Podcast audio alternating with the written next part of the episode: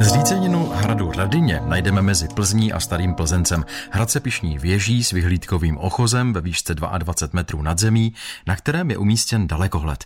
Pokud na věž vystoupáte, ocitnete se ve výšce 589 metrů nad mořem. Právě tam spolu s Janem Benediktem z Centra služeb pro turisty vystoupala i naše reportérka Kateřina Dobrovolná.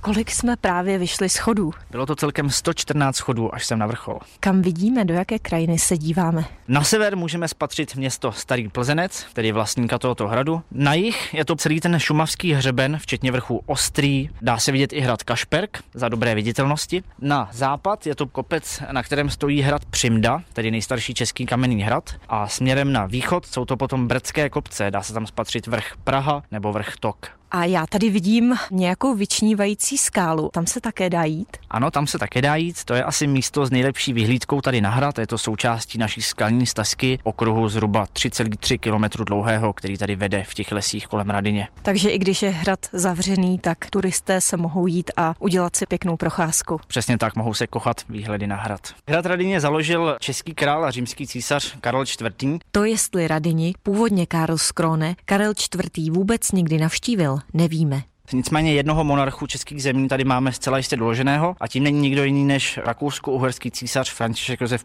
I. Ten totiž v roce 1885 vystoupal tady na ochos věže a sledoval manévry svých vojsk, které probíhaly v okolí. V roce 1558 už je Radině uváděna jako pustý hrádek, takže se předpokládá, že někdy v první polovině 16. století hrad vyhořel zřejmě po zásahu blesku. Jak se sem turisté nejlépe dostanou? Záleží, jestli pojedou autem nebo pěšky. Pěšky je to asi nejkratší ze Starého Plzence, kam se dá pohodlně dostat vlakem, například z Plzně. A pokud turisté pojedou autem, tak mohou přijet přímo na parkoviště pod hrad a mají to pak hradu pouhých 300 metrů. Uvádí Jan Benedikt, pracovník Centra služeb pro turisty pod Radiní. Kateřina Dobrovolná, Český rozhlas.